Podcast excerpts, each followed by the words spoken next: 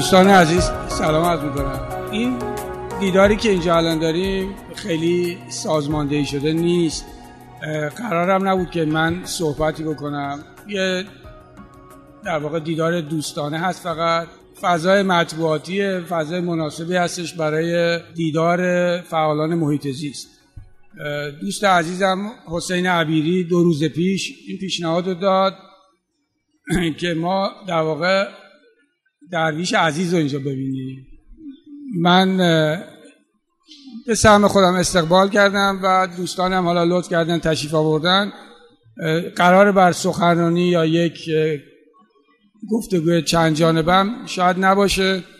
الانم بدون مقدمه حسین به من گفتش که بیام اینجا.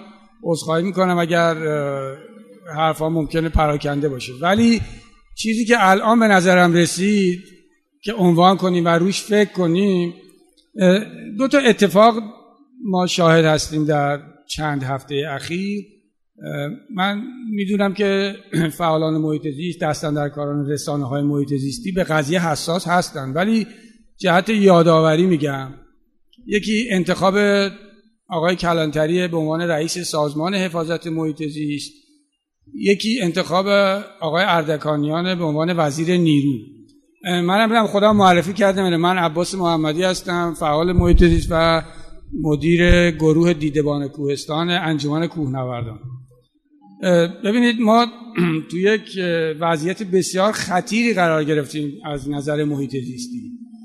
یه برگشتی کردیم به نظر من به حدود ده دوازده سال پیش که تنها چیزی که دستاویزی ما داشتیم یا ابزاری داشتیم مطبوعات بود.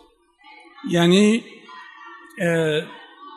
در دوره آقای احمدی نژاد و البته قبل از اون فعالیت محیط زیستی محدود بود به کار رسانه ای و خیلی از رسانه ها در واقع میترسیدن که مسائل محیط زیست به خصوص اونچه که مربوط به حوزه آب می‌شد سدسازی ها و علل خصوص باز آبهای مرزی. من یادم بارها به اختار و تذکرهایی به ما می‌دادن که آقا این جزء مسائل امنیتی نباید راجبش صحبت کنیم. از چهار پنج سال پیش فضا بازتر شد. خیلی امیدها در دل ما درخشید که قرار اوضاع تغییر کنه و البته کرد تغییرم. الان من فکر کنم دوباره ابتدای یک دوره قرار داریم که احتمال زیاد ابزارهایی که دست فعالان محیط زیست هست ابزار مطبوعاتیه. یعنی ما باز دوباره باید روشنگری کنیم باز دوباره باید فراخوان بدیم باز دوباره بریم تو این فاز که خود دولت و مسئولان رو متوجه مسئولیت خودشون کنیم. من فکر می‌کنم که رئیس فعلی سازمان محیط زیست خیلی نیاز به آموزش داره. اینو شاید الان یه حمله بر جسارت من بکنن یا حرف زدن بزرگتر دهان. ولی واقعیت اینه که خیلی موقع که صحبت فرهنگ سازی میشه من اینو نه الان بگم قبلا نمی‌گفتم که فرهنگ سازی اگه واژش عبارتش درست باشه بیشتر مسئولان دولتی و آدمایی که در قوای مختلف هستن نیاز به فرهنگ سازی دارن. در سطح جامعه یک آگاهی نسبی خوب و یک حساسیت نسبت به محیط زیست وجود داره. من مثال اگه بخوام بیارم خیلی زیاده ولی یه مثال میگم ما در یه منطقه دور افتاده تو کوههای تالش با یه موردی روبرو شدیم همین یک سال پیش که گالش ها دامداران کوهنشین گیلان یه پلنگی حمله کرده بود به دامهاشون. و اینا به جای اینکه خیلی راحت اون تومه رو مسموم کنن و گاوی که کشته شده سم بزنن پلنگ میاد می‌خوره و از بین میره. دست به دامن انجیو ها شدن صحبت کردن تماس گرفتن و از جمله به من خبر رسید که آقا اینجوری شده ما چیکار کنیم حالا؟ ببینید یعنی فرهنگ در سطح جامعه تا این حد عمیقه یا در خیلی از جاهای ایران ما سالها بود راجع به آب و صد و اینا صحبت می‌کردیم. الان یوسف اینجا هست؟ آقای فرهادی. توی مناطقی مثل چهارمحال بختیاری سطح آگاهی فوق العاده بالاست. ما احتیاج داریم که نمایندگان مجلسمون آدمایی که توی سازمان محیط زیست هستن و الان من با کمال فروتنی میگم رئیس سازمان محیط زیست رو باید کمی با محیط زیست آشنا کنیم. و این نمیشه مگر با کار مطبوعاتی با کار رسانه‌ای و یه فعالیت مستمر و امیدوارانه. اگر بخوایم ناامید بشیم اگر بخوایم بگیم که آقا دیگه تموم شد خب به هیچ جا نمی‌رسیم. ولی الان ضمن اینکه ما یه برگشتی کردیم به ده دوازده سال پیش در این حال در همون سطح نیستیم. از خیلی نظرها ما بالاتر از ده دوازده سال پیشیم. فعالیتی که در زمینه محیط زیست تو کل جامعه داره انجام میشه قابل مقایسه نیست. با هیچ دوره از ادوار تاریخی ایران و حتی قبل از انقلاب. سطح آگاهی عمومی خیلی بالاست. توی همه رسانه ها یه ستون محیط زیستی اگر هر روز نباشه در هفته چند تایی تو خبرگزاری ها هست. صدا و سیما کلی برنامه های محیط زیستی داره. این ابزارها رو ما باید استفاده کنیم و الان دستمون دیگه به نظر من این البته نظر شخصی منه به حساب کسی نذاریم. به نظر من دیگه دستمون از سازمان محیط زیست هم کوتاهه. در همین دوره کوتاهی که آقای کلانتری اومده من حقیقتا حس می‌کنم که اونجا دوباره بدل شد به یک سازمانی که از روح و شور توهیه. یعنی یه اداره است. مثل خیلی از اداره هایی که آدما فقط اونجا چون این پست وجود داره. ما فعالان محیط زیست ما کسانی که اهل رسانه هستیم نباید ناامید بشیم و به قول درویش عزیز حق نداریم ناامید بشیم ادامه بدیم و یکی هم موضوع آبه. ما موضوع آب که الان به قول آقای کلانتری مهمترین مسئله کشوره شخصی الان وزیر نیرو شده که ضمن اینکه حالا من احترام می‌ذارم به ایشون و به هر کسی دیگه هم. به نظر من یکی از نظریه پردازان سدسازی در طول سالهای گذشته بوده و برخلاف اون چی هم که ایشون تو مجلس دیروز می‌گفت برنامهش اگه با دقت بخونین برنامه است ادامه برنامه های قبلی وزارت نیرو. یعنی تاکید بر سدسازی تاکید بر انتقال آب و این اون چیزی که محیط زیست ما رو و آب ما رو با مشکل ریشهداری مواجه کرده. هیچ تغییر اساسی در گفتهایشون نیست و باز این وظیفه فعالان محیط زیست رو خیلی سنگین تر می‌کنه. البته اینم بگم آقای اردکانی ها قول اینو داده که با انجیو ها با جوامع محلی دیدار داشته باشه و گفته که من با کسایی که الان هم منتقدم هستن بعد از وزیر شدنم هم جلسه خواهم گذاشت. اینا خوبه. یعنی ما این نکات مثبت رو هم باید ببینیم و بخواهیم این چیزا رو. من فقط در همین حد یه اشاره کردم که ذهنها سمت این دو نکته مهم باشه. خواهش می‌کنم که بعد اگه دوستان دیگر نظری داشتن به خصوص آقای درویش عزیز حتما ما از سخنانشون استفاده کنیم. خانم الوازی منش با سلام به همه دوستان. من اصلا خودم رو آماده نکرده بودم برای اینکه گفتگویی بکنم ولی دیدم که با توجه به حضور خیلی پررنگ خانوم ها در فعالیت های محیط زیست حیفه که جای یه خانوم اینجا خالی باشه. و به عنوان نماینده خانوما در حقیقت اومدم اینجا نشستم که متاسفانه یه مقداری من فکر کنم توی شبکه ها توی شبکه ملی شبکه های استانی که تشکیل شده نقش خانما خیلی کم بوده. من به این دلیل اومدم و چون مطلبی رو آماده نکرده بودم فقط می‌خواستم اینجا واقعا از آقای مهندس درویش سپاس قلبی خودم رو بیان بکنم. که مثل یک پشتوانه بودن در این چهار سالی که در دفتر مشارکت های مردمی بودن برای کلیه تشکل ها برای کلیه دلسوزان محیط زیست و واقعا می‌شد بهشون اتکا کرد.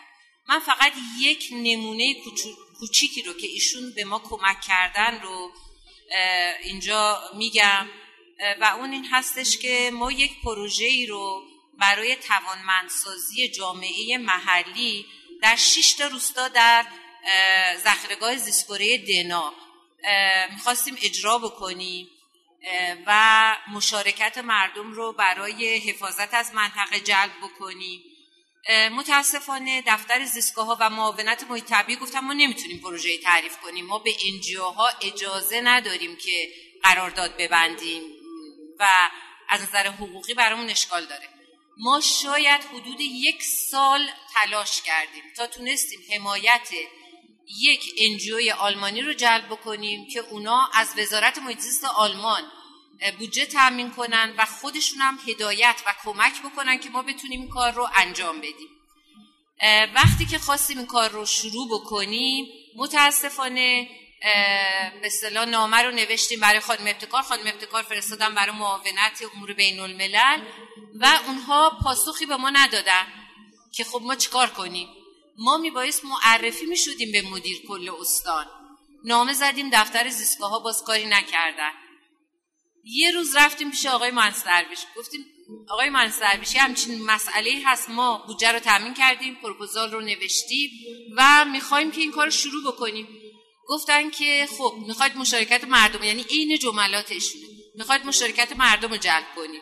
برای حفاظت از محیط زیست. توی یکی از مناطق سازمان.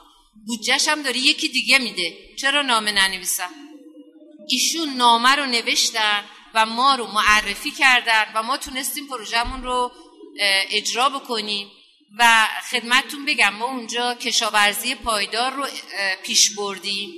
که دیروز کارشناس کشاورزی پایدارمون توی گروه انجمن ما پاما نوشت شش تا روستایی رو که ما به عنوان الگو کار کشاورزی پایدار انجام دادیم باعث شد که سازمان برنامه بودجه اداره برنامه بودجه استان موضوع کشاورزی پایدار به روش حفاظت از محیط زیست و توان محیط زیستی رو در ردیف بودجهش ببره و شروع بکنه به انجام این کار در کل استان.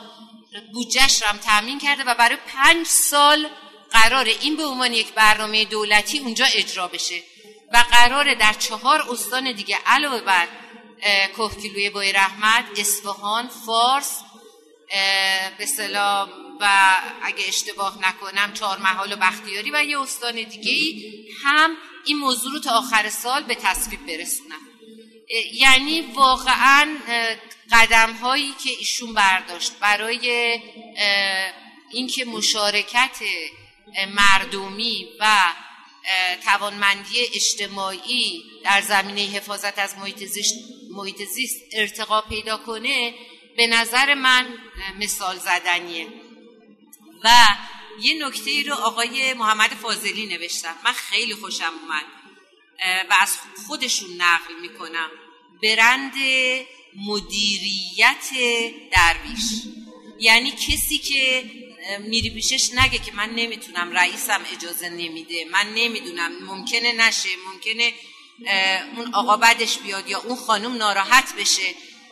آقای مهندس درویش هر جایی که احساس کرد چیزی به نفع محیط زیست هست هم نوشت هم گفت و هم قدم برداشت. و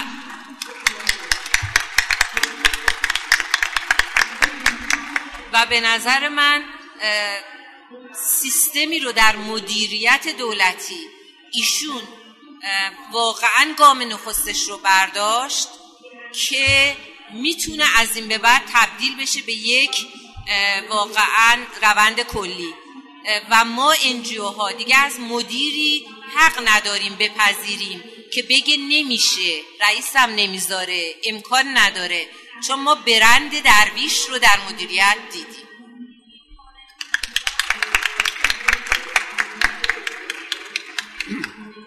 آقای احیایی هم خواهش می‌کنم. صحبت با درود فراوان خدمت دوستان گرامی که از راه مختلف پر از گرفتاری های روزمره خودشون اینجا رسوندن و عرض ادب خدمت آقای مهندس سرویش من هم همجوری اومدم اینجا امروز که در جمع شما باشم ولی خب آقای عبیری درخواست کردن که ما هم بیایم قسمت از این صحبت ها رو خدمت شما عرض کنیم. من همون روزی که این جریان استعفای آقای مهندس اتفاق افتاد یه یادداشتی نوشتم به نام پردیسان بدون درویش یا درویش بدون پردیسان. این موضوع موضوعیه که وقتی که یه شخصی بزرگتر از سازمانیه که درش قرار گرفته وقتی که کارایی اون یک نفر از کل سازمان بیشتره در زمین های مختلف وادار کرد منو که اونجا از واژه ناسازمان استفاده کنم. و این واژه رو به ترمینولوژی در واقع وضعیت وخیم و فوق وخیمی که الان توش هستیم اضافه کنیم. ناسازمان رو اونجا تعریف کردم. دوستان از من خواستم بگین تا سازمان چی هست. ناسازمان یه جایی که روش نوشته سازمان ولی از اون کارکردهای سازمانی خودش توهیه. و وقتی یک نفر یک شخص می‌تونه کارکردهای مقفول مونده و از کف رفته یک سازمان رو به تنهایی انجام بده بنابراین نگرانی برای بیرون رفتن اون شخص از اون سازمان وجود نداره. همطوری که من می‌دونم که الان آزادانه تر با لبخندی جانانه تر با عزت نفس بیشتر الان آقای درویش رو اینجا می‌بینم. دوست ما در چندین سال در جریان تک تک کارهایی که ایشون می‌کردن نیستم ولی مهمترین در واقع برنامه هایی که پیش بردن شاید بگم که برای اولین بار مقدمات در واقع دگرگونی الگوواره یا پارادایم شیفت در ایران مهیا شده با در واقع اون حرکت جانانه ای که برای مدارس طبیعت در واقع در ایران کلید خورد. البته خود مهندس درویش اون روزی که این کارو وقتی ما در 5 سال پیش اولین هماندیشی استانداردهای آموزش محیط زیست رو تو مؤسسه یاوران سرزمین آریا برقرار کردیم. من دعوت کردم از ایشون من این نقشه راهی بود که اصلا نمی‌دونستیم چی هست. و در واقع همونطوری که باید در این فرایند سستینبیلیتی یا پایایی اتفاق بیفته توی فرایندی همینطوری گام به گام رفتیم جلو برگشتیم دوباره رفتیم جلو برگشتیم دوباره به درهای بسته خوردیم. خلاصه سرتون درد نیارم. وقتی که جلسات مدارس جامعه محیط زیستی تشکیل شد خودشون هم در این زمینه هیچ در واقع شفافیتی نداشتن. ولی وقتی که با عبدالحسین وهابزاده و مهندس سرویش توی سنگر قرار گرفتیم در برابر ناسازمان محیط زیست و ناوزارتخانه آموزش پرورش. و مدارس محیط زیستی به شکلی که به صورت مدارس طبیعت در واقع رقم خورد باز شد که امروز کودکان این سرزمین شاید جزو معدود کودکانی در دنیا باشن که یه الگو برای شناخت دیگری از طبیعت دارن. شناختی که با عشق با آزادی با بازی با کشف و شهود و با علم حضوری همراهه. این مقدمات تغییر پارادایمه. یعنی نسل های آینده به طبیعت به عنوان شیء نگاه نمی‌کنن به عنوان یک اسمتی از وجود عزیزترین کسانشون نگاه می‌کنن به عنوان بخشی از هستیشون بهش نگاه می‌کنن. این موضوعی بود که من اونجا بهش اشاره کردم. اما این موضوع که چقدر تاباوری در سازمان های ایران برای چنین حرکت های وجود داره الان هم که در واقع آقای دکتر تشریف بردن من خوشحالم این یک زنهاره بر ما. همین که مهندس درویش می‌تونه چقدر حرکت بکنه و اون سازمان ها یا ناسازمان ها چقدر تاباوری دارن یک زنهار برای ما ما انجیو ها ما مردم ایران که متوجه باشیم که چرا فاصله ما با بخش دولتی اینقدر زیاده و هر روز هم زیادتر میشه. یعنی اینکه بی اغراق صحبت دوست عزیزم عباس محمدی درسته که میفرماید که فاصله مردم با دولت بسیار زیاده. یک روز خدمت احمد شاملو بودم. می‌گفت که آن چیزی که از ادبیات و شعر و هنر و فرهنگ در ایران هست فاصله ای که بین مردم و کوچه است. وقتی کتاب کوچه رو داشت شروع می‌کرد با آن چیزی که در دانشگاه هست قابل مقایسه نیست. همینطور که در سازمان ها که من گفتم خدمتون چرا ناسازمان هستن بنابراین نیرویی که ما در این بخش در واقع انجیویی داریم در بخش مطبوعات داریم نیروی فقط قدرتی نیست بلکه داناییه. از جنس شناخته. اینو باید قدر بدونیم امثال مهندس درویش رو باید قدر بدونیم امثال کاوه مدنی ها رو باید قدر بدونیم و مواظب باید باشیم که اینا توی این چرخنده های ناسازمان ها قربانی نوع خاصی نخبه کشی نشن. چیزی که من به مهندس بارها یادآوری کرده و مواظب این باش. خب این موضوعیه که یه یادداشتی هم نوشتم. بازم اینو منتشر می‌کنم. به زودی وقتتون رو بیشتر نمی‌گیرم. فقط یاد یادی کردم از احمد شاملو. جملات هم با احمد شاملو پایان میدم. چون که مهمانشگاه مطبوعات هست و شاملو خودش یک کسی بود که تمام زندگیشو در واقع برای در واقع شعر هنر ادبیات حتی مسائل مطبوعاتی و منتشر کردن مجموعه های بی‌نظیری در واقع صرف کرد این کار بزرگی که انجام داد. یک روز می‌گفت که سخت است. طبق فرمایش آقای عباس محمدی که میگه که ما باید کاری بکنیم که آقای کلانتری آموزش ببینه. به نظر من ما باید یه ذره بیایم پایین تر حالا دلیل داره. با خاطر اینکه من یک ترمینولوژی دیگه دارم که میگم گوش ها باید اول تربیت بشه. حضرت شمس میفرماید ای کاش ما رو اهلیت شنودن بودی. بر گوش ها مهر است بر چشم ها مهر است بر قلب ها مهر است. چجوری می‌تونیم گوش ها را تربیت کنیم؟ وقتی گوش کسی تربیت نشده باشه آموزش هم نمی‌تونه ببینه. یعنی فکر می‌کنیم ایسای کلانتری بعد از اینکه دو بار وزیر کشاورزی این همه سمت و بعدم این همه مسیر مسیر طی نشده در وضعیت دریچه ارومیه داره هنوز آموزش پذیره. من جمله‌مو با ناامیدی نمی‌خوام تمام کنم. امید اسمت بدون معامله غیر قابل معامله ماست برای آینده ایران. اما اینم باید بدونیم که کجا داریم هزینهش می‌کنیم. آقای محمدی احمد شاملو می‌گفت سخت است. فهماندن چیزی به کسی که برای نفهمیدنش پول می‌گیرد. خیلی ممنون از آقای احیایی. ما وقت خیلی کم اینجا داریم. متاسفانه برنامه هم خب خیلی چیزی نیست. روی نظم و ترتیب نیست. آقای مدنی ممکنه ما خدمتون باشیم؟ چند دقیقه صحبت. لطف دارید. چون ممکنه بعضی از دوستان شما رو تا یه چند دقیقه آقای مدنی الان معاون آموزش و پژوهش سازمان محیط زیست. من امیدوارم سلام با... خدمت دوستان عرض می‌کنم. به احترام آقای درویش و زحماتشون من اومدم اینجا به نیابت از سازمان محیط زیست. ازشون تشکر کنم با همکارانش همکارانمون. و همونجوری که قول دادن امیدوارم که و مطمئنم که همکار و همراه ما خواهند مون افرادی که من حالا کلمه آلوده محیط زیست رو استفاده می‌کنم. آلوده محیط زیست میشن محیط زیستی میمونن. حالا یه ذره این اونور میشن و مقامشون و جایگاهشون استفاده عوض میشه. تو همه این جایگاه ها می‌تونن اثرگذار باشن. ما امیدوارم که بتونیم من گفتم امروز صبح بذرهایی که ایشون کاشتن رو خوب آب بدیم و نهالش رو استفاده می‌کنیم. هر مدیری من نفر بعدی ایشون خود ایشون نقاط ضعف و قوت دارن. امیدواریم نقاط قوتشون قوی تر بشه و نقاط ضعف ضعفشون اگر بوده پوشش داده بشه. ولی فراموش نکنیم در کل همه ما قراره به محیط زیست کمک بکنیم. گاهی وقتا این اختلافاتی که ما با هم دیگه داریم محیط زیست رو قربانی می‌کنه. یاد اون باشه که ما در عین اینکه بعضی باید حتما مطالبه گری بکنیم از همدیگه به همدیگه به قولی تلنگر بزنیم. حال همدیگه رو بگیریم خیلی جاها.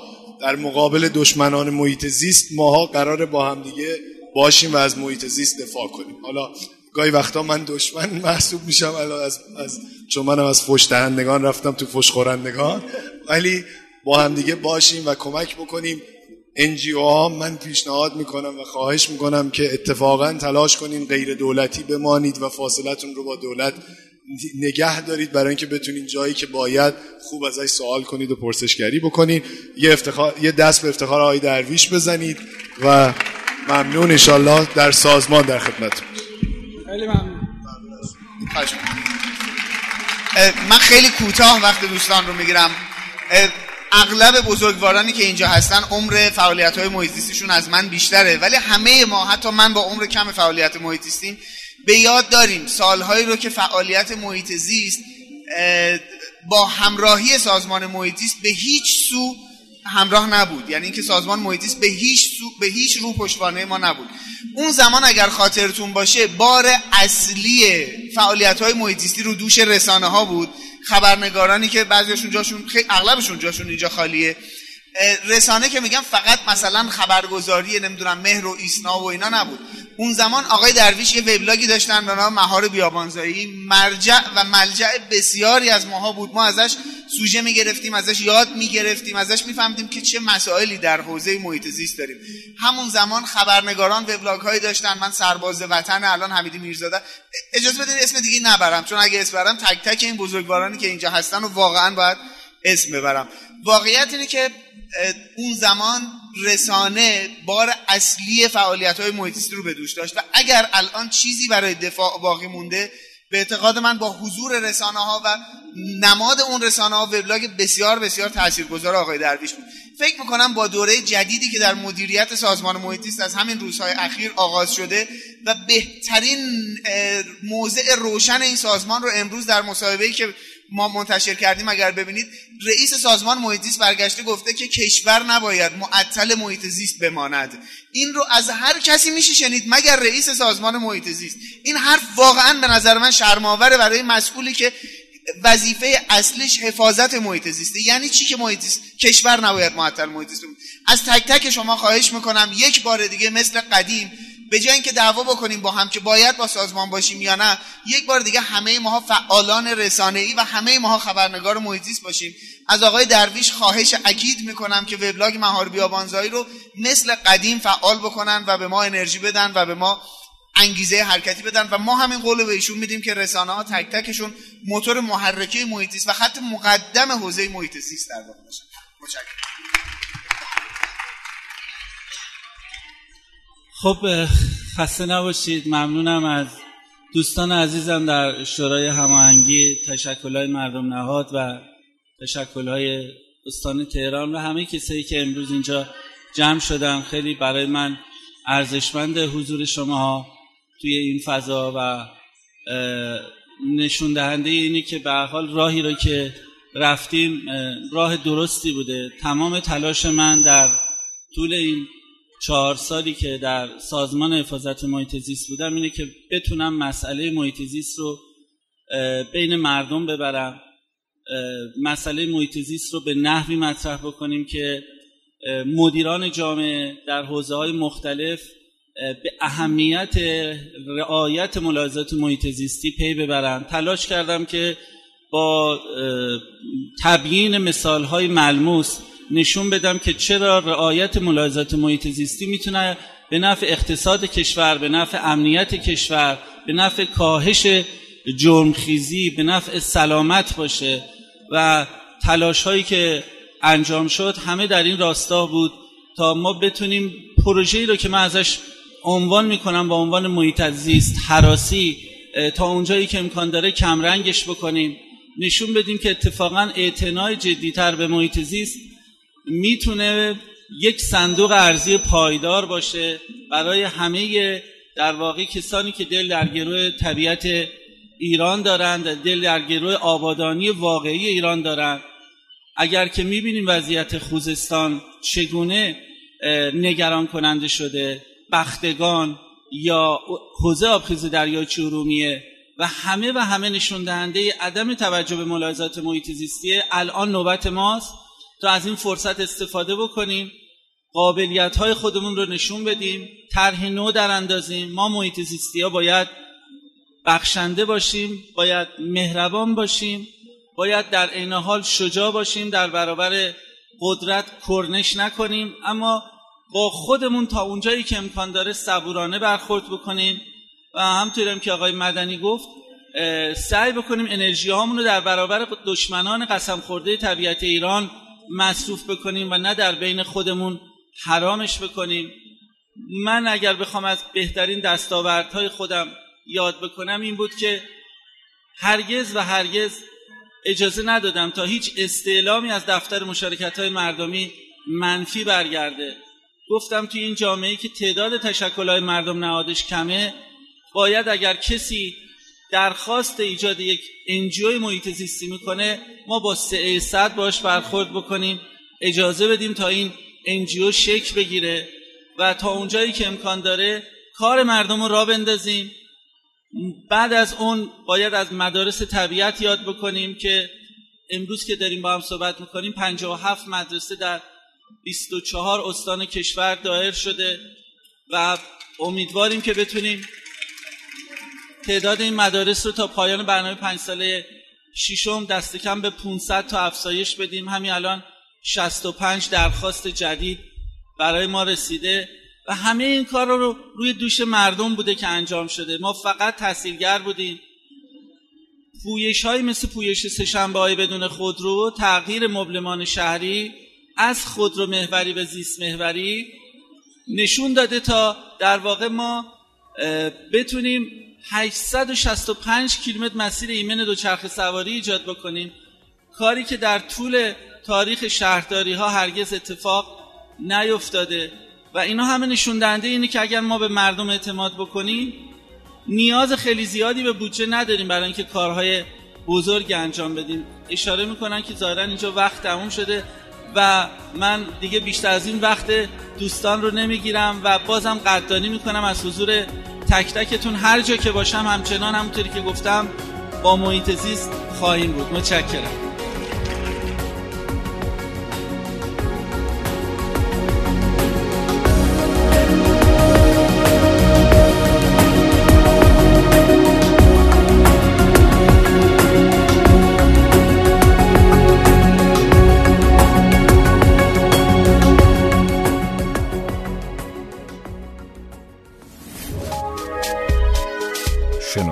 سرویس اشتراک گذاری فایل های صوتی www.shenoto.com